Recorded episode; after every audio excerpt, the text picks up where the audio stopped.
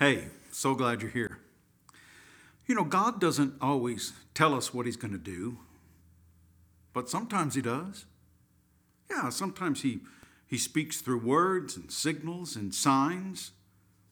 Sometimes it's to tell us what's coming for purposes of a warning or maybe to help us get prepared. Think about it. He told Noah that the world was going to be destroyed. And so he had him prepare by building an ark. And the same kind of thing, God warned Moses of the impending plagues that he was going to visit on Egypt. And so Moses was told to prepare the people for the journey out of Egypt. And for centuries, God warned his people through a sacrificial system of animal blood that sins could not be forgiven, but simply rolled forward.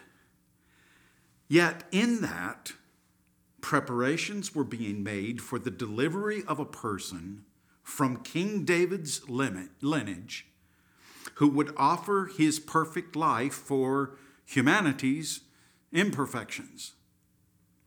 And that since righteousness cannot be achieved by humans under the holy law of God, a new righteousness was coming that would actually be one of the names of God, Yahweh Tsidkenu, the Lord. He is our righteousness. So we see God using words and signals and signs all through the ancient prophets and messengers. And one of the specific prophecies was the coming of the Lord. And one of those signs came through a prophet named Jeremiah. His prophecies and signs would come some 600 years before Jesus would be born. And things were rough when Jeremiah got his word. God told him to proclaim his judgment over that generation of Israel who were a wicked and rebellious people. And as you might have guessed, Jeremiah's prophecy was not received well at all. In fact, he was thrown into prison because of it. But here's the unpredictable word from God that he wanted Jeremiah to also proclaim along with this judgment. It's as though God was saying, Jeremiah, let the people know that they need to stop because there is more I am issuing here besides gloom and doom. Yes, enemy armies are advancing and things are going to get rough. But I've got something else at work also. Pick up the text. This is Jeremiah 33, verse 14. Behold, days are coming, declares the Lord, when I will fulfill the good word which I have spoken concerning the house of Israel and the house of Judah. In those days and at that time, I will make a righteous branch of David sprout, and he shall execute justice and righteousness on the earth. In those days, Judah will be saved, and Jerusalem will live in safety. And this is the name by which it will be called The Lord is our righteousness, Yahweh Tsidkenu. God wants his people to stop and notice something, stop and see a, a bigger picture at work. God wants his people to know that judgment and hope can actually coexist.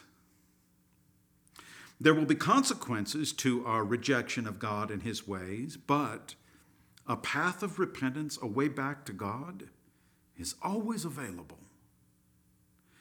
It was looking pretty bad for Israel. Look at what they were facing. Pick up the text back in verse 4. For this is what the Lord, the God of Israel, says about the houses in this city and the royal palaces of Judah that have been torn down to be used against the siege ramps and the sword in the fight with the Babylonians. They will be filled with dead bodies of the people I will slay in my anger and wrath. I will hide my face from this city because of all its wickedness. Well, that doesn't sound very good, but look at the very next verse, verse 6. Nevertheless, I will bring health and healing to it I will heal my people and will let them enjoy abundant peace and security. I will bring Judah and Israel back from captivity and will rebuild them as they were before. I will cleanse them from all the sin they have committed against me and will forgive all their sins of rebellion against me. Then this city will bring me renown, joy, praise, and honor before all nations on earth that hear of all the good things I do for it. And they will be in awe and will tremble at the abundant prosperity and peace I provide for it. People, the full restoration of this prophecy has not yet been fulfilled. The full measure of these days are yet to come. God wants us to know that making it through these tough times is accomplished while hanging on to the word of the coming good times. Judgment and hope can coexist. The reason is because God envelops time and He is working out His pre designed plans. Look how the beloved scholar J.C. Ryle put it All history is in God's hand. He knows the best season for sending help to His church and new light to the world. Let us not be anxious about the course of events around us, as if we knew better than the King of Kings what time relief should come. So, anybody want to join me and admit that we're needing some relief in some areas of our life? Can we trust that God is aware of that and that He has already set relief in motion? God is asking us to stop and to look at Him.